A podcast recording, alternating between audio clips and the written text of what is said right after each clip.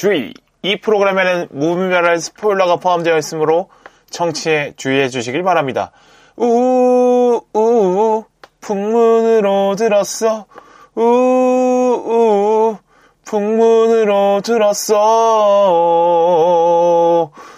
풍문으로 듣는 방송 간접 광고가 가능한 야매 방송 월급쟁이들의 애환이 담긴 방송 시네타운 19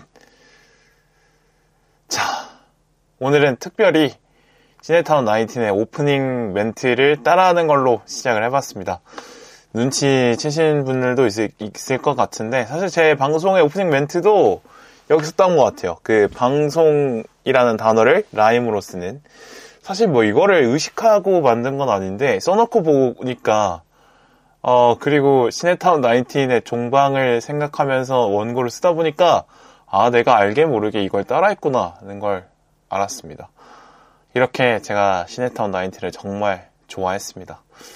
음, 오늘은 지난주에 마무리된 시네타운 19의 종영을 아쉬워하면서 19을 추억하는 방송을 만들어 보고자 합니다.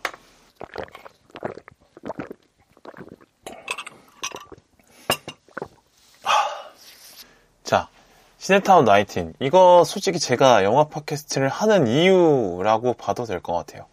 19을 통해서 영화와 팟캐스트 둘 다 이 세상에 대해서 알게 됐고, 둘 다 좋아하게 됐습니다. 어, 제가 19을 처음 들은 게 2013년부터인데, 그 이후로 19을 중심으로 제 문화생활이 많이 바뀐 것 같아요. 그 전까지만 해도 영화나 드라마를 그렇게 많이 보던 사람도 아니었고, 시간이 되면 농구를 하러 나가는 그런 애였기 때문에 아니면 뭐 여자친구를 만나러 가거나 이런 스타일이었지 여가 시간에 뭐 영화나 팟캐스트를 그렇게 듣는 사람은 아니었던 것 같아요. 친구들 만나는 거 좋아하고 그랬죠. 근데 영화 팟캐스트를 시네타운 19을 이렇게 듣게 되면서 자연스럽게 시네타운 19에서 소개하는 영화들을 보게 되고 또 보다 보니까 영화가 재밌어지고 또 팟캐스트 듣는 게 너무 재밌으니까 이 팟캐스트 저 팟캐스트 찾아 듣게 되고 그랬습니다. 그러니까 나인틴을 만난 이후로 지금까지 저의 문화생활은 영화와 팟캐스트가 제일 중심이긴 하거든요. 어, 유튜브 시대가 도래하고 나서 유튜브로도 많이 보긴 하지만 글쎄요 유튜브는 너무 빨리 등장하고 빨리 사라지기 때문에 제 마음을 완벽하게 막 흔드는 꼭 챙겨보는 그런 채널은 사실 없는 것 같아요. 음. 알고리즘에 뜨지 않아도 뭐 굳이 찾아보지 않는 그런 것 같은 유튜브 채널에 그렇게 정해가는 경우는 없었거든요. 뭐 굳이 예를 들자면 피식대학을 좋아하긴 합니다만. 음. 뭐 메타 코미디 클럽에 나오는 그 코미디언들을 좋아하긴 합니다만 어, 이렇게 시네타운 나이트의 이 PD 형들만큼 제 마음을 뺏어가진 못해요. 정말 그만큼 아, 20대 중반부터 지금까지 매주 들으면서 이 시간을 보내왔습니다. 그러다 보니까 저도 모르게 영화 팟캐스트를 해보고 싶다라는 생각을 하고 있었던 것 같아요. 그게 이제 장, 그 생각을 작년부터 풀어내기 시작을 한 거고요. 실현하기 시작을 한 거고요. 이 진짜 나이트의 영향을 정말 많이 받은 게 영화는 꽂아 놓은 보리자루 마냥 갖다 놓고 라는 멘트를 제가 오프닝 멘트에서 쓰잖아요. 이유가 다 있습니다. 저는 영화를 모시는 팟캐스트는 하기 싫었던 것 같아요. 팟캐스트 영화가 아니라 영화 팟캐스트니까 주인공은 영화가 아니라 팟캐스트인 거죠. 영화를 어떻게 해석할 것이냐에 집중하는 것보다 영화를 보고 뭘 생각하고 뭘 느낄 것이냐 그걸 말로 표현하는 것이 훨씬 중요하다고 생각하는 이유가 아마 나인틴의 영향인 것 같아요. 나이, 시네타운 나인틴은 영화 이야기 많이 하지만 그거를 뭐 영화를 나눠 분석하지 않잖아요. 그냥 뭐, 어, 뭐 영화에 대해서 분석하고 평가도 하긴 하지만 그거에 매몰되지는 않았던 것 같습니다. 오히려 2편, 그러니까 시네타운 나인틴의 전통적인 구성이 1편은 개소리하고 2편은 영화 얘기하는 건데 저 오히려 1편이 주는 그 재미가 사실 더 있었어요. 그리고 물론 2편도 재밌었죠. 2편도 사실 영화 안 보고 들어도 재밌었을 정도니까 그래요. 아 영화 시네타운 19 너무 좋아했는데 아 어쨌든 간에 영화는 세상 모든 일을 다루는 거니까 영화 팟캐스트도 세상 모든 일을 다루는 영화를 다루니까 영화 팟캐스트가 당연히 세상 모든 일을 다루는 게 당연한 거 아니야? 라고 생각을 했던 것 같습니다. 그래서 영화를 너무 나눠 분석하고 뭐 평가하고 이런 거는 사실 그렇게 중요하지 않았으면 좋겠다. 내가 만드는 방송은 그런 생각을 했는데 그게 지금 오늘 이제 나인틴을 보내는 방송을 준비하다 보니까 아 이게 다 나인틴의 영향을 많이 받았구나를 또 한 번 깨달아요. 음. 그래서 그런지 영화 이야기나 영화계 이야기로 범위를 그어놓는 방송은 사실 매력이 없다라고 생각을 하는 것 같습니다. 나인틴처럼 영화 얘기도 하지만 영화를 비롯해서 느낄 수 있는 어떤 사회 이야기도 하고 자신의 생각도 막 얘기하고 음, 여러 주제를 막 다 다뤄보고 이런 게 훨씬 매력적이지 않나. 음, 그러니까 저도 모르게 나인틴을 닮아가려고 뭐 물론 발끝에도 못 미치지만 그러려고 노력하고 있었더라. 그만큼 이 시네타 나인틴이 이 저라는 빌바오라는 사람에게 있어서 정말 많은 영향을 미쳤다라는 것을 다시 한번 깨닫고 있습니다. 음. 어쨌든 영어 팟캐스트라는 걸 꼭 하고 싶어서 어, 한때는 뭐 지금은 운영을 안 하지만 다른 팟캐스트에도 참여를 하기도 했었고 어, 혼자라도 해야겠다라고 생각을 하는 이유도 아마 다 나인틴 덕분인 것 같아요. 네. 그래서 제가 지금 30대 중반에 접어들었으니까 조금만 한 2년, 3년 정도 더 먹으면은 이제 새 PD님들이 나인틴을 시작할 나이대가 되거든요. 어, 글쎄요. 뭔가, 마냥 뭔가, 나보다 한참 형들? 그러지만 뭐 친하게 느꼈지만, 그래도 나이 차가 꽤 나니까, 그 정도, 나이 차가 많이 나는 형들이라고 생각을 했는데, 어, 이제 어느 순간, 그래, 어, 우리 새 PD 형들이 나인틴을 시작할 나이에 내가 도, 도달했구나. 이제 진짜 뭔가 같이 나이를 먹어가는 느낌이 이런 걸까? 음, 이런 생각이 들기도 하고. 그렇다면, 어, 앞으로, 음, 지금 내 나이부터 12년, 13년 후에는 나는 이 세상에 어떤 얘기를 전달했을까? 이것도 궁금해지기도 하고. 그렇습니다. 음, 참 뭐, 감개가 여러 무량하고, 오만 감정이 교차합니다. 왜 나인틴 끝나는 거죠? 씨, 형들 가지 마. 제발. 그래요. 하여튼 너무 좋아합니다. 이 방송. 아, 일단 세피디님의 캐릭터들을 한번 얘기를 해볼게요.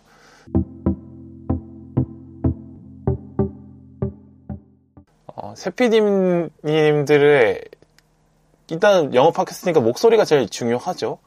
근데 이승훈 PD님의 목소리는 워낙 특이하기 때문에 탁성 스스로 탁성 이승훈 선생이라고 얘기를 많이 하셨는데 참 특이하고 처음엔 솔직히 좀 듣기 어려웠어요. 아, 이런 사람들 오디오 방송을 하네. 근데, 아, 근데 듣다 보니까, 어, 뭐, 나름 잘 꽂혀. 이야기가 들려. 발음은 그래 나쁘지 않으니까. 목소리는 듣다 보니까 적응이 됐어. 어, 그 목소리라는 게, 뭐, 좋으면 좋겠지만, 뭐, 듣다 보면 적응이 되는 거구나. 이런 생각이 들었고. 그리고 김은종 이재익 PD님은 목소리가 둘 다 좋으시고 안정되어 있기 때문에 처음에는 구분이 잘 안 됐던 것 같아요. 근데 이제 듣다 보니까 당연히 구분을 하죠. 둘 다 발음 좋고 듣기 좋은 목소리라고 생각을 합니다. 근데 이제 이재익 PD님은 약간의 그 날티, 느끼남 이런 게 있기 때문에 뭐 듣다 보면 조금 구분이 되긴 합니다. 사람이 참 그 그래요 느끼하고 웃기고 막 그렇습니다. 아 글쎄요. 처음에는 진짜 목소리를 구분하기 좀 어려웠던 거 기억이 나네요. 지금은 뭐 당연히 너무 알죠. 아 그리고 이승훈 PD님을 사실 저는 어떻게 보면 제일 좋아하는 것 같은데, 그러니까 이승훈 PD님이 이제 중간에 하차를 하신 이후로 사실 그 나이틴을 정말 추앙했던 나의 마음도 조금씩 꺾였더, 꺾여갔던 것 같아요. 그러니까 이승훈이라는 사람이 무슨 저런 사람이 이렇게 저 약간 거칠고 약간 공격적인데 어, 방송국 PD를 하는구나. 와, 저런 사람들도 PD가 되는구나. 이런 생각을 하면서 처음에는 들었었거든요. 솔직히 이제 그 이승훈 PD의 메인 테마 있지 않습니까? 고등학교 어디 나왔냐는 이, 이 질문. 사실 처음에는 아 무슨 어떻게 예의 없게 어떻게 사람 그 학벌을 대놓고 물어보냐 초면에 이랬지만 생각해보니까 맞는 거예요. 고등학교가 어디 나왔냐는 그 질문이 이 그 사람의 많은 것을 알려주는 거는 확실히 맞는 것 같습니다. 어. 그러니까 성인 직전에 정체성을 형성하는 시기, 그 사람의 집안 환경, 뭐 교육 수준, 지적 능력, 뭐 앞으로의 미래 커리어의 흐름 같은 게 대부분 이제 고등학교에서 충분히 유추가 가능하긴 하죠. 그러니까요. 어, 어떤 대학을 나왔냐 보다는 고등학교를 어디서 다녔냐가 그 사람의 세계관을 설명하기에는 확실히 맞을 것 같다는 생각을 합니다. 음. 저도 고등학교를 부산에서 다녔기 때문에 어떤 부산 사람으로서의 감성을 갖고 세상을 보는 느낌이 있다고 볼 수 있을 것 같은데, 어, 확실히 그 질문이 맞는 것 같다는 생각을 살면서 또 느끼고 있어요. 그래서 은근슬쩍 막 고등학교 어디 나왔지? 저도 모르게 새로운 사람을 만나면 궁금해지긴 하더라고요. 또 그걸 물어보지는 못하지만 그 정도의 또 까지지는 않았으니까 제가. 들어보면 아 그래서 저 사람이 저런가 뭔가 쫙 뭔가 풀리는 느낌? 그렇습니다. 음. 그러니까 사람의 학벌을 물어보는 질문은 아, 이 무조건 잘못했다는 생각이 어떻게 보면 제 편견일 수 있었던 거죠. 그렇고 자 이송훈 PD를 사실 내, 제가 제일 좋아하는데 그 다양한 분야의 잡지식들이 많이 있잖아요. 뭐 만화에 대한 얘기, 뭐 스포츠에 대한 얘기 이런 걸 많이 하셨죠. 근데 라디오 PD인데 음악은 잘 몰라. 그게 포인트인데 그다음에 정치에 대한 이야기도 많이 하셨고 아, 그 어떤 보면 자신만의 그 지식이 막 정 잘 알긴 아는데 그게 막 완전 막 전문가 느낌으로 뭐 아는 게 아니라 자신이 재밌어 하는 분야를 깊게 파고 들어가는 그런 느낌이어서 그런 어떤 다양한 분야의 잡지식을 약간의 뭐랄까요 정파의 느낌이 아니라 사파의 느낌으로 약간 은큼하게 풀어내는 실력이 되게 좋았다고 생각을 해요. 약간 캐릭터로 치면 만나면 일단 한 대 때리고 욕을 받고 막 시작하는 형들 있잖아요. 거친 형들. 야, 씨발 인사 안 하냐? 이런 형들이 있는데 알고 보면 또 같이 놀러 다니고 이러면은 재밌는 거 많이 알려주고 막 이것저것 추억 많이 쌓게 되는 그런 형 같았어요. 네. 왠지 막 동생들한테 야나 동생아 밥좀 사주라 이런 얘기 막 툭툭 할 것 같은 그런 형들. 음. 근데 또 막 진지하게 고민 상담하면 좋은 얘기도 많이 해줄 것 같은 그런 형 같아서 좋았고요. 아 그리고 이재익 PD님의 캐릭터를 얘기해 보면 음, 뭔가 한없이 뭔가 날티나고 가벼운 사람 같지만 자신의 하는 일에 있어서 상당히 열심히였고 또 최선을 다하는 사람이고 어떻게 보면 어, 그런 어떤 성실함이 대단한 사람이구나 생각을 했고 또 뭔가 그러면서 항상 유쾌함을 유지하는 그런 태도에 대해서 항상 그 존경하게 됐던 것 같습니다. 그리고 그 글, 글이나 소설에 대해서 이야기할 때만큼의 그 진지함 그런 부분도 있다는 게 되게 좋았고 그리고 뭐 연애나 부동산 얘기할 때 정말 빨려들도록 얘기를 하게 되는 그런 게 있었어요. 아까 역시 강남 kid 가 다르긴 다른가? 이런 생각을 좀 해봤거든요. 뭐 저도 대학을 다니면서 이제 강남 출신 애들을 많이 만났었긴 했는데 그들의 뭔가 그 해맑음, 음, 구김살 없는 느낌, 자신감 있는 태도 이런 것들이 사실 좀 부러웠거든요. 뭔가 저는 이제 부산에서 올라와서 뭔가 좀 옷 입는 것도 조금 좀 촌스럽고 뭐 좋은 옷못 입었고 막 이러니까 또 돈 낼 때도 쭈뼛쭈뼛 하게 되는 음, 지갑이 가벼웠으니까 근데 그 강남 키드들의 어떤 그 당당함 음. 어릴 때부터 뭔가 모자람이 없이 살아온 그런 느낌의 그런 사람들이 주는 그런 어떤 당당함, 자신감 그런 캐릭터들을 이재익 PD님한테도 느꼈던 것 같아요. 음. 근데 그런데 그게 뭐 건방지거나 싸가지 없는 느낌이 아니라 자신 스스로가 열심히 살기 때문에 최선을 다해서 고민하고 살아왔기 때문에 그 어떤 단단한 자신감들이 느껴져서 되게 좋았던 것 같습니다. 어, 또 알고 보니까 또 막 가벼운 얘기 맨날 하고 뭐 여자 얘기 맨날 하고 막 이래가지고 마냥 가벼운 것 같지만 알고 보면 막 어, 그 가정환경 어려운 애들 만나서 주기적으로 만나서 밥도 사주고 뭐 이랬던. 그러니까 또 세상에 대한 따뜻한 마음도 있는. 사실 자기중심적으로 생각해도 전혀 사는데 문제 없는데 의외로 음, 왜냐면 뭐 직업도 괜찮고 자신도 능력 있고 돈도 많고 하기 때문에 자기 위주로 세상을 바라봐도 크게 문제 없는데 그럼에도 음, 세상이 어떻게 하면 더 좋아질 것이냐에 대한 생각도 은근 하고 있는 음, 고민이 또 나름이 있는 어, 그런 어떤 고민을 많이 안고 살아가는 것 같지만 그걸 티내리지 않으려고 하는 그런 어떤 발랄함? 음, 뭐, 한, 저보다 한창 형님들인데 발랄하다고 표현하면 좀 죄송스럽긴 한데 그런 자세들을 좀 배우게 됐던 것 같아요. 그러니까, 어, 인생 뭐 무거운 짐들 다들 지고 사는데 그렇다고 뭐 무겁게 진지하게 다닐 필요 있나? 그런다고 문제 해결되는 것도 아닌데 유쾌하게 사는 건 어때? 그게 오히려 더 멋있다. 더 책임감 있는 삶의 자세다.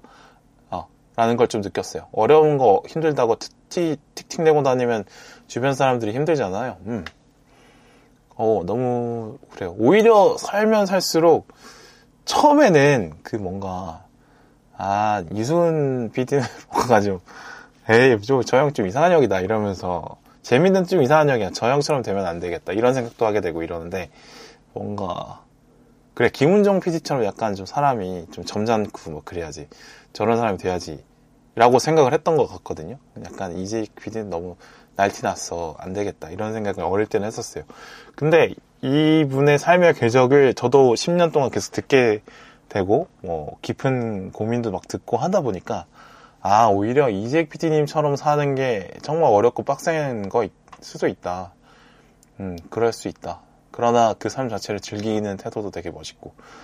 그렇습니다. 아, 만나면 정말 하고 싶은 얘기가 많은 그런 이재익 PD님이죠. 음, 대학교 선배로 치면 약간, 어, 항상 남자애들이랑 안 놀고 항상 여자 선후배들이랑 막 친하게 지내고 또 막 단체 술자리 가면은 여자애들 둘러싸놓고 막 재밌는 얘기 막막 하면서 분위기 자기 위주로 갈아 끌고 들어가는 어떤 그런 인싸 같은 형 그렇다고 해서 남자애들이 싫어하지도 않는 그런 아주 매력적이 같은 그런 형일 것 같습니다.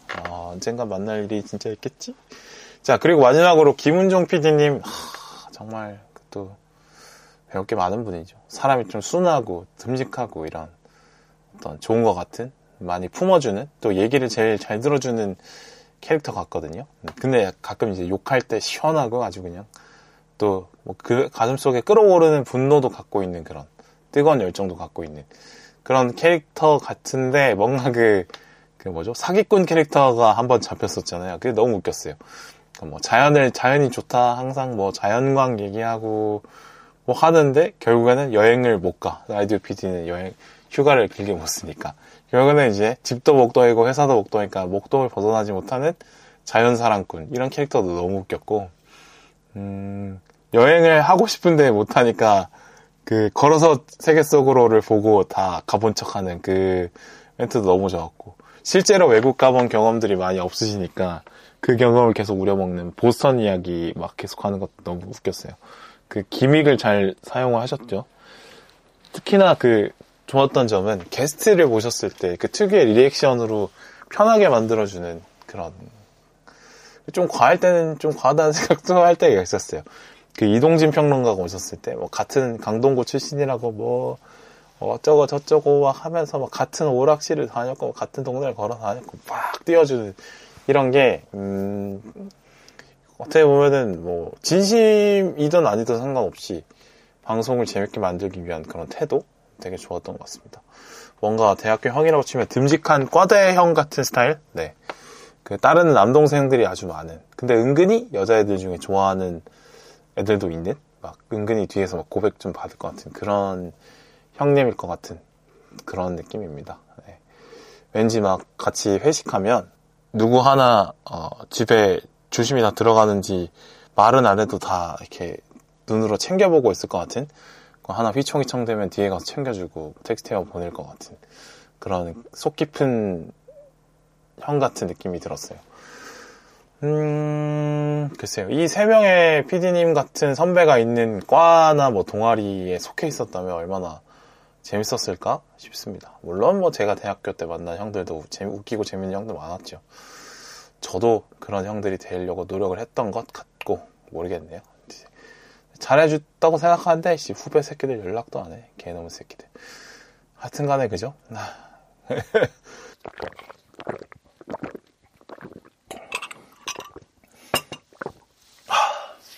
아, 그렇고요. 자, 세피디님들에게 저는 배운 점이 정말 많다고 생각하는데, 그 생각을 스스로 펼쳐나가는 과정을 좀 이승훈 PD님을 통해서 많이 배운 것 같아요.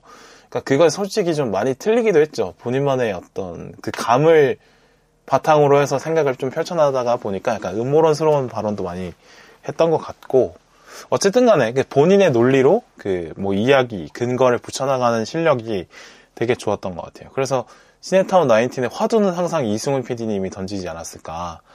그 세상의 일을 어떻게 보던 간에 스스로의 관점과 스스로의 해석 틀을 갖고 있는 것이 되게 중요하구나를 또 많이 생각했던 것 같습니다.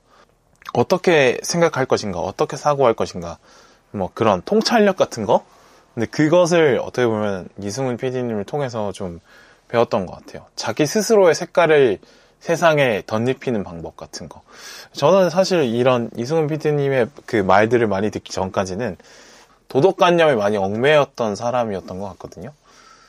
진짜 그랬어요. 뭔가 선생님들이나 뭐 어르신들이 하지 말라는 거에는 사실 이유가 있고 하지 말라고 하면 웬만하면 안 하는 그래서 선생님들 말안 듣는 친구들을 되게 무시하고 막 이랬던 약간 꼰대 같은 십선비 같은 뭐 이런 애였거든요. 근데 듣다 보니까 아닌 것 같은 거예요. 내가 생각을 잘못하고 있었어.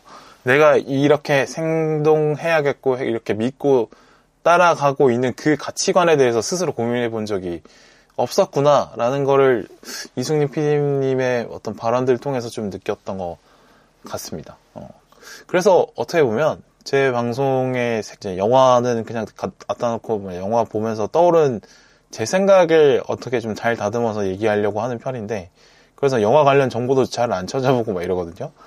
뭐 영화계 소식 이런 거 잘 안 보고 뭐 영화 관련 기사도 잘 안 봐요. 그냥 영화만 보고 제 생각을 얘기하는데 그런 것들이 어떻게 보면 이승훈 PD님의 영향력을 많이 받지 않았을까 생각을 합니다. 어, 이재 PD님은 약간 얘기한 진짜 제일 진짜 배우고 싶은 거는 삶을 유쾌하게 그리고 성실하게 살아가는 자세인 것 같아요. 네. 좋은 환경에서 자랐지만 본인도 열심히 노력해서 뭔가를 따내는 사람이기 때문에 자격지심도 없고 자신감도 있고 또 스스로 타인을 또 무시하지도 않는 그런 배려심도 있고 그 섬세한 감성도 솔직히 있고 그러나 그거를 이제 어두운 부분도 분명히 알고 있는 사람이고 섬세하기 때문에 이 세상에 어두운 부분도 분명히 있다는 걸 알고 더럽게 돌아가는 현실도 알고 있지만 그것에 대해서 티내려고 하지 않는 음. 그러나 뭐 티내려고 하지 않는다는 게그 외면한다는 게 아니라 티를 내지 않지만 그래도 무언가를 바꾸기 위해서 은근히 뒤에서 노력을 할 줄 아는 그런 멋있는 남자라고 생각을 했습니다. 뭐 슬기로운 의사생활 캐릭터로 생각해보면 약간 이제 이익준 같은 캐릭터죠. 완전 인싸에다가 못하는 게 없는 그런 캐릭터. 그러면 이수훈 PD는 뭐 김준환처럼 생각하면 될까요? 까칠한 그런 캐릭터. 김은종 PD님은 이제 두 PD가 선을 막 넘으려고 할 때 한 명은 까칠함으로 한 명은 까부는 느낌으로 선을 넘으려 할 때 지켜보고 챙겨가는 그런 안정원 같은 느낌이랄까요? 음. 이 형님들을 너무 높게 쳐주나 네, 슬기로운 인사생활에 비교하는 게 그런 생각도 듭니다. 그러니까 내적 친밀감이 너무 있어요. 이 세피님들에 대해서. 실제로 본 적은 있죠. 그 GV만 한창 많이 자주 하실 때 그때 가서 멀리서 많이 보고 했었습니다. 같이 뭐 말을 섞어본 적은 없는데 예. 그 PD님들 보러 간다는 그 것 때문에 어, 정말 바쁠 때도 GV 안 꼭 가서 했던 것 같아요. GV에 대한 추억이 진짜 많이 있었죠. 파운더 GV도 갔었고 한 세 번 정도 갔었는데 어, 그래요. 기억이 나는데요. GV 썰을 좀 해보자면 음, 그때 만나던 여, 여자친구? 썸이었나? 뭐 등 같이 가자고 해가지고 막 같이 보고 막 야 저 아저씨들 떠드는 게 뭐가 재밌냐? 이러는데 아니야 너도 들어봐. 재밌어. 이러다가 난 재미없는데 이러다가 괜히 뭐 자기 재밌는 건 나 데리고 갔다고 욕먹했던 기억도 나고 겨울에 했던 GV였던 것 같은데 GV가 한 7시 반부터 시작을 하면 제가 한 7시쯤 도착을 했었거든요. 근데 이재 PD님이 겨울에 좋은 코트 딱 입고 뭔가 그 압구정 CGV를 약간 배회를 하시더라고요. 근데 뭔가 그 느낌이 어 저 이재 PD님 약간의 그 관종기가 있으신 분인데 뭔가 길거리에서 나를 알아보나? 알아봐준, 아, 누가 알아보는 사람이 있나? 이런 거를 좀 신경 쓰는 듯한 그런 눈빛을 본 적이 있어서. 그래서 왠지 모르게 내적 칠명, 내적 칠명감이 엄청 있으니까 왠지 막, 아, 아는 척 하면은 피디님이 원하는 상황이 벌어질, 누군가를 알아보는 본인이 원하는 상황이 좀 어, 벌어질 것 같아서 일부러 약간 모른 척 했다? 그런 것도 있는 것 같아요. 그냥 저 재미 혼자 재밌었던 거죠. 뭐 그런 실제로는 그러지 않았을 수도 있죠. 어쨌든 간 실물도 보긴 했었습니다. 아, 그래요. 음, 뭐, GV도 다시 했었으면 좋겠는데, 그립네요. 그리고 이제 김은정 PD님은 뭔가 그 뭐를 그 따뜻한 느낌을 참 그 좋았어요. 뭔가 먼저 사람에 대한 배려가 먼저 깔려 있는 듯한 그 느낌? 그러니까 사람이 선하고 뭐 품격 있는 게 느껴지는 그런 대화의 방식들이 되게 좋았고, 음, 뭔가 또 중요한 일에는 또 분노를 할 줄 아는 그런 열정도 있으시고, 또, 뭐 동양 고전에 대한 깊은 관심도 어떻게 보면 좀 배울 점이 많이 있었다고 생각합니다. 항상 그 예시를 드는 그 예시의 범위에 들어가는 그 지식의 양들이 되게 넓고, 근데 그렇게 어렵게 설명하지 않아요. 그래서 뭔가 자신이 아는 것을 예시로 들어오는 방법에 대해서 어, 김훈종 PD님의 발언을 통해서 많이 배운 것 같습니다. 그 뭔가 그 근데 뭔가 들으면 들을수록 그 거대한 풍채 속에 그 위압감을 감추기 위해서 선한 어떤 attitude를 갖고 살아가는 사람이지만 뭔가 속에 불도 갖고 있는 그런 멋진 사람이라고 생각을 했어요. 그 김훈종 PD님이 책을 냈을 때 어쩌 어쩐지 고전을 읽고 싶더라니 그 책이 나왔을 때인데 아 그 책 저 샀죠. 사기도 샀고 제가 다니는 도서관에 그 희망도서 신청도 해가지고 매출에 좀 기여를 했었는데 그거를 이제 뭐 생색을 내려고 사연을 보냈었던 적이 있습니다. 그 사연을 보냈었는데 그때 어 뭐 그랬어요. 약간 개드립을 친 거죠. 어거에게 손을 얹었더니 어 두통이 났고 무릎에 통증이 사라졌습니다. 이런 식의 개드립을 쳐서 보냈는데 그거를 소개를 그 사연을 소개를 해주시면서 아주 좋아 해주셨어요. 그래서 이분 뭐 원하시는 거 있으면은 뭐 해드릴 수 있도록 하겠다 이렇게 해가지고 이제 방청 신청 그때쯤에 했었던 거거든요. 근데 뭐 결국에는 취소해가지고 못 갔는데 야, 너무 아쉽습니다. 어쨌든 간에 그 개드립을 쳐서 보냈는데 마음에 들어 해주셨던 기억이 나요. 음. 그 이제 어거에게 손을 얹었더니 두통이 났고 관절염이 나왔습니다. 이거는 제가 뭐 어떤 걸 나름 이제 비유를 한 건데 두통은 정신적인 해방, 깨달음 이런 걸 얘기했던 거고 관절염이 나왔다는 거는 이제 육체적인 고통에서 해방 이런 거를 약간 비유해서 넣었던 것 같아요. 네. 그렇게 했었는데 마음에 들어 해주셔서 너무 좋았고 이거랑 또 비슷한 게그 사실 아 맞아 이 드립이 어디서 제가 모티베이션을 받았냐면 이재익 PD님 그 사모님이 운영하시는 그 압구정의 드림케어 약국 있잖아요. 근데 거기 이제 팬들이 장난친다고 그 다음 지도나 네이버 지도 리뷰에 보면은 약국의 문을 열자마자 암이 나왔습니다. 이런 식의 드립들을 막 써놨단 말이에요. 거기서 이제 재미를 얻어서 그런 어고익 책 드립을 쳤었다는 거 생각납니다. 이게 말하다 보니까 생각이 계속 나. 아, 정말 추억이 많은 팟캐스트인데 왜 없어졌지? 너무 하고요. 네, 아쉽고. 피디님들이 어, 저에게 어떤 롤모델로서 자리를 잡으셨기 때문에 나는 이 세 명 중에 어떤 삶을 사는 게 제일 좋을까라고 생각을 했던 것 같은데요. 음, 이승훈 PD는 약간 삐딱하니까 아 저렇게 살면 좀 피곤할 것 같고 이재익 PD님이나 김은종 PD님처럼 살아야지 라고 속으로 생각을 했었는데 알고 보니까 뭐 그 세 분의 발꼬랑지도 못 쫓아가고 있는 것 같습니다. 네. 그래도 이 세피님들을 롤모델로 삼고 살아가고자 하는 마음은 여전히 유효합니다. 네. 그래서 아 오래 봐야 되는데 어떻게 사시는지 어떤 생각하시는지 듣고 싶네 말이죠.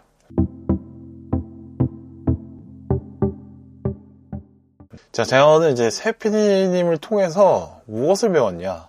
일단 그 금주의 키워드 코너를 제가 제일 좋아했는데 그 코너에서 제일 많이 배운 것 같아요. 금주의 키워드라는 거 자체가 그 키워드 하나 정해와서 그 키워드를 가져온 이유, 그 키워드에 대한 본인의 생각 이런 걸 쭉 이제 서술하는 거잖아요. 그러니까 뭔가 그 말로써 자신의 생각을 쭉 서술하는 것을 계속 듣다 보니까 음, 그 방법에 대해서도 제가 좀 배운 것 같고 뭐 논리 전개하는 방법이랄지 뭐 그런 것들 아니면 식 중간 중간에 어떤 쉬어가는 포인트를 넣는다든지 그런 것도 많이 배운 것 같습니다. 그리고 금주의 키워드라는 게 뭐 키워드를 뽑아오는데 그 범위가 따로 정해져 있지 않으니까 이 세피디라는 사람이 살면서 어, 느꼈던 감정들이나 아니면 궁금했던 키워드들을 그 예약 키워드, 금지 키워드 코너를 통해서 듣다 보니까 대신 이렇게 간접 공부 이런 게 많이 됐던 것 같고 네.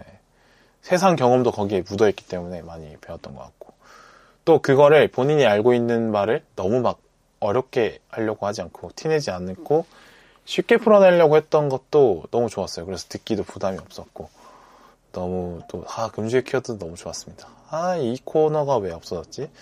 참 좋아했는데 그리고 또 막 금주의 키워드 막 억지로 중간에 막 급조해가지고 뽑아가지고 막 해내는 그 이재 PD님의 특유의 그 성의 없는 기믹도 너무 재밌었어요. 아, 그 영화 안 보고 영화 평하는 거랑 비슷하게 그랬던 것도 있었죠. 아, 금주의 키워드 너무 그립고요. 음. 저는 일부를 더 좋아했던 것 같긴 해요. 아, 세, 세피니님들이 있을 때. 자, 어쨌거나 세상을 보는 시야를 이제 세피님들이 살아온 인생에서 얻는 그러니까 저보다 약 15살, 16살 뭐 이, 뭐 이 정도 많으시니까 어, 뭐 연애, 결혼, 경제, 정치, 문학, 음악, 영화 그러니까 저의 인생보다 15년씩 이상해서 느끼는 그런 어떤 시각들, 경험들을 들을 수 있어서 너무 좋았고 그러니까 영화 이야기를 들었다기보다는 그냥 70년대생 형들에게 세상을 배우는 그런 느낌이어서 너무 좋았습니다. 그리고 어른의 삶이란 이렇게 흘러가는구나. 어, 이렇게 취업하게 되고, 이렇게 일을 하게 되고, 어떻게 결혼하게 되고, 아이를 낳고 기르게 되고, 음, 뭐 가족에 큰 일이 생기면 이렇게 하게 되고, 이런 그 과정들을 이 형들의 삶을 통해서 좀 느끼는, 그것도 유쾌하게, 어, 유쾌한 게 제일 포인트인 것 같아요. 유쾌한 태도를 가장 많이 배운 것 같습니다. 항상 유쾌하게 대화를 이끌어가는 그 중요성에 대해서 많이 생각을 했어요. 음, 앞전에 말씀드렸지만 제가 약간 예, 어, 부모님 말 잘 듣고 선생님 말 잘 듣는 그런 캐릭터였기 때문에 다소 약간 진지한 편? 뭐 세상에 옳고 그름이 항상 있다라는 식의 사고방식으로 좀 살았던 것 같은데 나는 옳고 내가 나와 닮지 않으면 틀렸어라는 방식으로 좀 살았던 것 같죠. 사람이 좀 뻣뻣했던 거죠. 그런 얘기 되게 많이 듣거든요. 고등학교 친구들이나 어, 대학교 초반에 만났던 사람들한테 그런 얘기 많이 듣는데 요새 만나면 이제 얘가 왜 이렇게 물렁물렁해졌냐고 이런 얘기 많이 들을 정도로 진짜 이게 나이틴 덕분에 그렇게 된 것 같아요. 음, 어쨌든 다소 진지한 편이었던 제가 대화를 하면서 이런 항상 아 나와 대화하는 사람이 나와 대화하는 그 시간만큼은 즐거웠으면 좋겠다, 유쾌했으면 좋겠다라는 생각을 언제부턴가 하게 되는데 이게 분명히 나인틴의 영향이 있을 거라고 생각합니다. 좋은 대화, 리액션 좋고 들어주는 자세 좋고 그럼에도 대화가 막 아무 알맹이 없이 튀, 알맹이 없이 굴러가지도 않는 알맹이도 있으면서 어, 서로 대화하는 사람들 모두가 유쾌한 음, 그런 대화, 진지할 땐도 진지할 줄 아는 그런 대화를 그 대화들이 사실 시네타운 나인틴이니까 그런 어떤 수준 높은 대화들을 많이 듣다 보니까 음, 너무 자연스럽게 뭔가 그 세 PD님들의 대화 스킬을 나름 좀 체득하지 않았나 이런 생각을 합니다. 네. 뭐 그걸 뭐 따라하려고 노력을 따로 한 건 아니지만 많이 보고 듣, 뭐 보기만 해도 왜 실제로 그 스포츠의 어떤 동작을 실제로 몸으로 행하지 않아도 많이 보기만 해도 도움이 된다는 그런 얘기 있잖아요. 그러니까 뭐 이미지 트레이닝이 어, 이미지 트레이닝도 실제 동작을 하지 않아도 도움이 된다는 것처럼 약간 그러지 않았을까 생각을 합니다. 아, 또다시 감사할 점이 또 생기네요. 음. 그래서 대화를 어떻게 하면 더 잘할 수 있을까에 대한 고민을 나이티를 들으면서 좀 시작을 했던 것 같아요. 나의 생각을 솔직하게 드러냈을 때 그 내 생각을 듣는 사람이 느낄 느낄 만한 그러니까 나의 가치관이 세상 밖으로 드러났을 때 부끄럽지 않을 정도로 나의 어떤 생각과 가치관을 잘 다듬는 것도 되게 중요하고 어, 나의 이야기를 들어주는 사람, 내가 내가 내가 들을 이야기를 하고 있는 사람에 대한 존중 같은 거 이런 것도 되게 중요하구나. 그리고 중간 중간에 재치를 통해서 분위기를 막 환기시켜주는 그런 것도 되게 중요하구나. 이런 걸 많이 배웠던 것 같습니다. 그러면서 나도 저런 방송을 하고 싶다라는 거를 좀 해보고 싶었고 그 세 명의 합이 참 아, 대박이었죠. 그래서 이 나인틴을 통해서 제 인생도 이렇게 계속 흘, 나이팅과 함께 같이 흘러왔는데, 그러니까 인생의 3분의 1을 나이팅과 함께 했는데, 어떤 의미가 있냐면 나이틴이 저의 인생에서 뭐 정말 그 롤모델이다, 어, 정말 배울 게 많은 형들이다 이런 건데, 이게 이제 정말 그 시기가 딱 절묘한 게, 제가 나인틴을 듣기 시작한 시점이 2013년, 뭐 14년 뭐 그쯤인 것 같은데, 약간 회차가 약, 약 1년 정도 진행된 상태에서 듣기 시작했거든요. 근데 그쯤이 뭐였냐면 제 집이 부산인데 부산에서 대학을 서울로 오면서 집을 떠나고 또 군대도 전역을 했고 이런 상황이었기 때문에 무언가의 지시를 계속 받는 사람의 입장에서 이제는 나의 하루하루의 모든 선택을 스스로 해야 되는 그런 상황으로 바뀌는 시점이었던 거죠. 그러니까 아침에 일어나서부터 잠들 때까지 오로지 나의 선택으로 다 해야 되는 거죠. 뭐 집에서 있을 때나 뭐 군 있을 때는 집에 있을 때는 당연히 뭐 엄마가 깨우면 일어나고 아침 뭐 먹을지 엄마가 차려주면 먹고 당연히 좀 있으면 새벽에 학교 가야 되고 학교 가면 선생님 말 들으면 되고 집에 오면 자면 되고 이런 거잖아요. 그러니까 시키는 대로만 하면 되는 그런 생활 을 계속 했다가 이제 진짜 성인이 되면서 자, 나 스스로 일단 일상의 모든 판단을 해야 되는 것. 그리고 일상에 대한 판단을 스스로 하는 경험들을 계속 하다 보니까 아, 일상을 넘어서서 나의 인생을 나의 어떤 방향으로 나아갈지도 스스로 고민하고 선택하게 되는 그 시작이었던 것 같은데 어른으로 되어가는 그 시작이었던 것 같은데 그만큼 이제 많은 혼란들이 있었던 거죠. 정말 많은 안 해봤던 걸 계속 하는 거니까. 눈 뜨고부터 잠들 때까지 계속 선택의 시간들이 되다 보니까 뭔가 좀 혼란이 있었고 고민도 많아지는 뭐 그런 유혹도 많아지고 그리고 해야 될그 테스크들도 되게 많아지고 이제 알바를 하면서 돈도 벌어야 되고 공부도 해야 되고 친구도 사귀어야 되고 놀기도 놀아야 되는. 내가 해야 될 과제의 범위가 확 넓어지는 그런 순간들이었는데 그 순간들에 그동안에 어, 나에게 일방적인 지시를 해왔던 선생님들, 부모님들이 이제 자리를 비우시고 그 자리를 약간 친한 형들 같은 그 세핀이들이 들어와서 해주신 것 같아요. 정말 그 덕분에 세상을 보는 시각을 정말 많이 길렀어요. 또다시 감사하다는 얘기를 하게 되는 것 같네요. 그리고 또 혼자 올라와서 살다 보니까 일상 하루의 대부분이 사실은 혼자 있는 시간이 많을 수밖에 없거든요. 뭐 점심 저녁을 같이 먹고 수업을 같이 뭐 듣고 하더라도 아침부터 눈 감는 순간은 혼자이기 때문에 고독한 시간이 그, 그만큼 많았는데 그 시간을 거의 나인틴을 들으면서 다녔던 것 같아요. 몇 번씩 계속 들으면서 그랬던 것 같습니다. 음악보다 사실 저는 팟캐스트를 더 좋아했거든요. 20대 때는 특히 음악 듣는 것보다 팟캐스트 듣는 걸 너무 좋아했어서 아, 그 중에 나인틴이 최고였죠. 그러니까 나인틴을 들으면서 이제 저의 어떤 성인으로서의 삶이 이제 여물어 갔는데 나인틴을 들으면서 저의 인생도 졸업을 하게 되고 뭐 일도 구하게 되고 음, 뭐 이러면서 여러 가지 좋은 일, 안 좋은 일 다 겪어가면서 성장해가는 과정에 제가 있었는데 그러니까 처음 나인틴을 들을 때 이해가 안 됐던 이야기들도 이제는 그 맥락까지 다 들어오는 느낌. 아, 저런 거에서 저런 얘기를 했었구나. 그러니까 저 형들이 막 웃기게 얘기하는 것 같은데 알고 보니까 저런 어떤 깔려 있는 뭐 맥락이 있었구나라는 걸 음, 다시 들으면서 또 알게 되고 이런 것 같아요. 제가 성장한 만큼 더 많은 맥락으로 다가오긴 하더라고요. 네, 그렇습니다. 그래서 나도 저런 토크를 하고 싶다. 꿈을 갖고 있게 되는 것 같습니다. 나도 저 세피디님들처럼 저렇게 본인 일도 잘하고 세상을 보는 시각도 같고 열 그렇다고 또 열려 있는 자세. 본인의 시각은 견지하되 남의 시각에도 열려 있는 자세를 갖는 그걸 본인 일 잘 챙기고 자기 가족 다 챙겨가는 그런.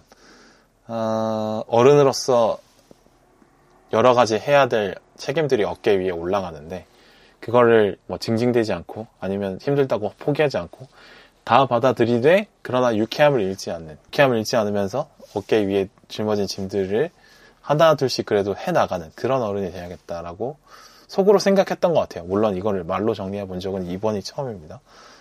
음, 정말 진짜 많이 도움이 됐어요. 대학에서도 사실 전공이 마음에 안 들어서 전공을 살릴지 말지를 되게 고민도 많이 했었고 사실 남들은 막 2, 3학년부터 방향을 잡고 뛰기 시작할 때 또 저는 여전히 그냥 뭘 할지 고민을 하고 있었던 사람이었고 그 고민이 사실 졸업 이후까지 좀 이어지기도 해서 문제였는데 그럼에도 그 시네타운 나인틴을 들으면서 음, 시네타운 나인틴이 뭐 방향을 잡아주진 않았지만 그런 위안은 얻었던 것 같아요. 그냥 이렇게 3, 40대의 형들도 저렇게 우당퉁탕 살아가는구나 그냥. 30대에도 40대에도 그냥 어른이 돼서 막 무겁게만 살고 뭐 모든 것을 다 갖추고 이런 거 아니고.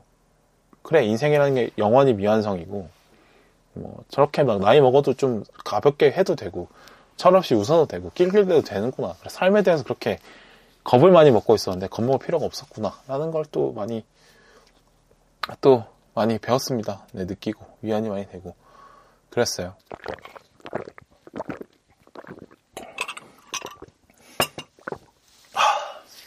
사실 이제 이승훈 PD님이 빠진 이후의 그 방향성은 좀 아쉽긴 합니다. 그 토크의 어떤 딥함이 좀 많이 사라졌다는 느낌이었거든요. 또 주제 자체도 되게 광범위했었는데 좀 많이 좀 좁아진 듯한 느낌도 많이 들고요.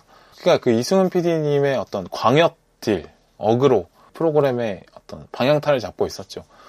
음, 네, 그 이승훈 PD님이 빠진 이후로는 이제 나인틸에서 내가 느꼈던 영화 팟캐스트지만 영화가 주인공이 아닌 듯한 그 느낌이 너무 좋았는데 영화가 주인공이 점점 돼가는 것 같아서 물론 그게 틀렸다는 건 아니지만 제가 느낀 매력과는 좀 달라서 아쉬웠던 것 같고요. 또 하나 그 이승훈 PD님이 이제 EJ PD님을 계속 뭘 가르치는 것도 있잖아요. 뭐 한자도 옛날 가르치고 야구도 가르치고 뭐 정치 시사도 가르치고 이랬는데 어, 뭐 한자는 결국 뭐 정복을 못하신 것 같지만 EJ PD님이 스포츠에 대해서 눈을 뜨고 막 야구를 알게 되고 KBL도 보시고 오타니의 광팬이 되는 것도 이제 10년 동안 지켜봤고 또 정치 시사에 관심이 없었던 이분이 이승훈 PD님을 통해서 계속 무식하다는 타박을 듣다가 듣다가 그 뭐 시사 프로그램 DJ를 하게 되고 이런 그 이승훈 PD님의 이재익 PD님 키우기가 약간의 나인틴의 subplot 이었던 것 같아요. 네, 너무 재밌었어요. 그리고 이제 그 김훈종 PD님의 사기꾼 캐릭터 만든 것도 너무 웃겼고 아 이 세 명의 합 또 있을까 정말 토크 좋고 아는 거 많고 서로 친하고 정보도 있고 깨달음도 있고 이런 서로 막 포지션을 막 바꿔가면서 웃기는 그리고 개그 포인트들이 당양, 방향이 다양한 게 너무 좋아요. 보면 왜 웃기는 사람들 중에 어떤 한 방향으로만 웃기는 사람들이 있거든요. 색드립으로만 웃기는 분들이 있고 아니면 남 쿠사리 주는 걸로만 웃기는 분들이 있고 뭐 이래요. 이런 그러니까 웃김에 공식을 쓰는 분들이 계시죠. 근데 이 세 명은 서로 막 딜러도 했다가 탱커도 했다가 대화 주제에서 계속 왔다 갔다 하면서 뭔가 그렇다고 막 서로를 막 아예 쌩무시하고 이런 것도 아니고 그 절묘한 조화, 어, 계속 유연한 움직임 속에서 변하는 그 것을 느끼는 그 토크, 아, 너무 좋았습니다. 네, 정말로요. 최고였어요. 티키타카 바르셀로나 최전성기 시절에 샤비, 이니에스타, 그리고 부스케츠 이 세 명의 그 세 얼간이 같은 호흡 아니면 보스턴 셀틱스 NBA 우승했던 그 보스턴 3인방 같은 그런 아 그런 느낌이었어요. 너무 좋았습니다. 그 이렇게 호흡이 좋으니까 영화가 망작일 때 더 재밌는 회차가 나오는 거죠. 그리고 어떤 게스트가 나와도 방송에 적합하든 적합하지 않든 익숙하든 익숙하지 않든 그 재미를 만들어내는 능력도 참 대단했습니다. 그러니까 방송인이 아니고 그냥 일반인인데도 재미가 없을 수도 있잖아요. 근데 웃긴 포인트를 만들어내서 이런 하는 것도 되게 좋았고.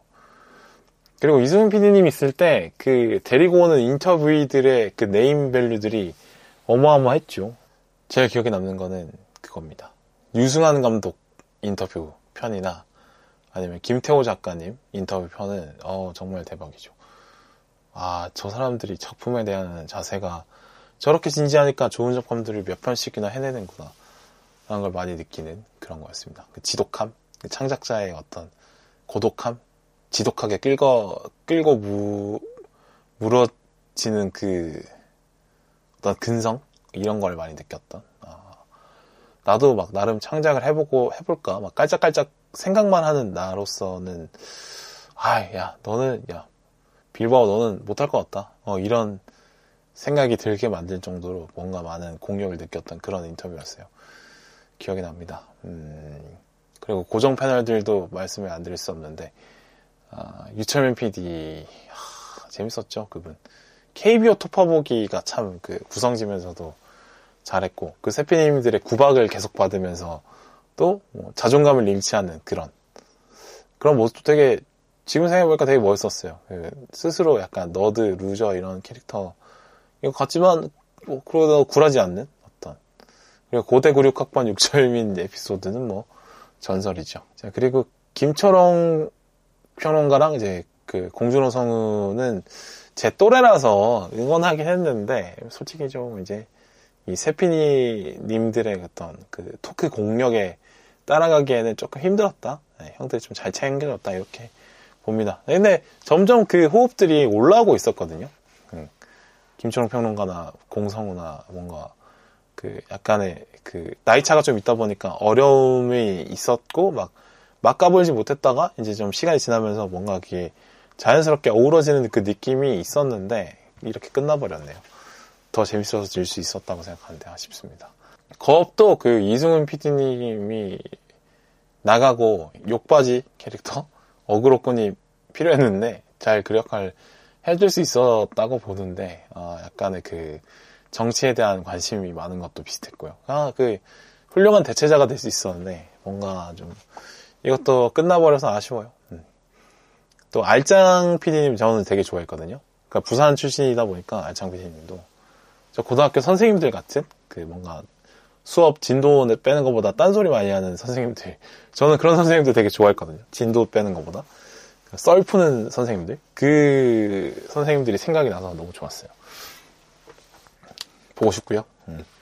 그리고 게스트들도 참 기억이 많이 남는데 심우섭 기자를 되게 좋아했거든요. 제가 그 심우섭 기자님이 나올 때마다 재미없었던 적이 없었던 것 같아요. 너무 재밌었어요. 항상 그 유쾌하게 풀어내는 썰 같은 거. 또 양도원 기자님의 덕후력도 좋았고. 일회성 게스트 중에서는 문덕 선생님이 최고였죠. 그, 뭐, 편입 학원 썰, 학원 영어 썰, 뭐 이런 거 얘기 막 하시다가, 어, 스튜디오에 지나가다가 들린 김창렬 가수 앞에서 You DJ 덕? 아, 문덕이라는 그 대박 멘트를 남겼죠. 되게 미친 것 같아요, 정말. 어, 정말 강렬한 그 웃음이었습니다. 그분이 참, 아니, 그, 실제 DJ 덕 앞에서 그걸 한 거 아니에요? 유 DJ 덕 안문덕을. 와, 대박이었습니다. 아, 제일 빵 터진 순간이 아닐까, 나이틴을 들으면서. 음, 나이틴 최고의 멘트 하면 진짜 저는 유 DJ 덕 안문덕을 뽑을 것 같아요. 최고의 웃음 에피소드는 이제 신세계 편인 것 같고요. 음, 잣잣을 한창 할 때였으니까, 그, 그 동성애 물로 잣잣을 계속 뽑아냈다는 그 신세계 에피소드는 대박이었죠. 아 말하다 보니까 정주행을 안 한 지 좀 오래됐는데 정주행 좀 다시 해야겠다 이런 생각을 합니다. 아, 나 저도 그러니까 청취자 방문을 못 해보고 이렇게 끝난다는 게 너무 아쉬워요. 정말로 너무 아쉬워요. 기회가 그 아까 그 어고익 그 리뷰로 제가 기회를 잡았었는데 괜히 그냥 어, 한번 밀었다가 다시 못 가게 됐네요. 아, 음. 아, 너무 아쉽습니다. 이렇게, 진짜, 아니, 시네타운 나인팀만 얘기해도 이렇게, 안 쉬고 거의 한 시간 가까이 혼자서 떠들 수 있는데, 음, 그래요. 아직 이제 사실 뭐, 시, 딱히 실감은 안 나요. 그냥, 내일이라도 에피소드가 올라가면 당연하다듯이 들을 것 같아요. 그만큼 지금 12년 가까이 습관처럼 들어왔던 방송이니까 언제든 다시 올라오면 언제 종영했나는 듯이 들을 것 같은데 이렇게 사라져 버렸나요? 너무 아쉽습니다. 모든 것이 끝이 있긴 하지만 이럴 줄은 몰랐죠.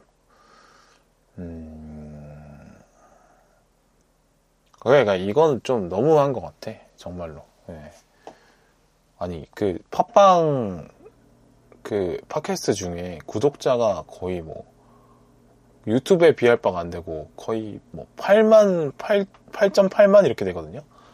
아, 이런 팟캐스트가 없어요. 네. 구독자가 이렇게 많고 이렇게 오랜 기간 해온 팟캐스트가 없어요. 근데 이게 그냥 아무런 뭐 이벤트나 행사 없이 이렇게 사라지는 게 아 이 레전드 팟캐스트 그러니까 팟캐스트 scene이 뭐 예전 같지 않다고 합니다만 이 팟캐스트 all-time legend number one 팟캐스트를 보내는 이 자세가 아니다. 어. 뭐한 어떤 행사가 추진이 돼야 된다 이렇게 생각이 듭니다. 네. 뭐 누군가 그걸 하신다면 많은 도움을 뭐 미력 하나마 도움을 드리고 싶고 이렇게 보내서는 안 된다. 그리고 이 종령에 대한 피디님들의 입장이 뭔가 어, 이제는 더 이상 열정이 없어서 그만한다 이런 느낌이 아니라 어, 회사 내부의 어떤 결정과 방침 때문이라고 얘기들을 하셨으니까 석연치 않잖아요. 그게 또 해명이 안 됐기 때문에 언젠간 해명을 해주신다고 했는데 그게 해명이 됐으면 좋겠고 그리고 종영을 하게 된 그 이유들이 뭐 나름 짐작을 해볼 수 있겠습니다만 그건 어차피 뭐 장님 코끼리 만지긴 것 같고 아쉬움을 많이 담아서 언젠간 돌아오실 거라고 믿고 있겠습니다. 네. 음, 정말 고마운 팟캐스트였다. 많이 배웠고 많이 느꼈고 많이 웃었고 많이 위안이 됐던 네. 그런 팟캐스트였다. 시네타운 19는. 네. 그렇습니다. 잘 가요. 19. 또 오겠죠. 19. 네. 그래요. 이, 이 19에 대한 제 진심도 언젠가는 이렇게 뭐 직접 보고 전달이 되던 아니면 제가 녹음하고 있는 에피소드가 뭐 조금이나마 피디님들이 들을게 되신다면 정말 무한한 영광일 것 같습니다. 그래요. 음, 나이트 정말 고마웠어요. 세피디 형들 잘 가요. 잘 가. 아, 물론 뭐. 아, 아쉬워. 아쉽습니다. 네. 자, 오늘 에피소드는 이렇게 시네타운 나이트에 대한 어떤 제 추억, 생각, 아쉬움, 이런 걸 다 털어내 보면서 마무리 해 보도록 하겠습니다. 들어주셔서 감사합니다.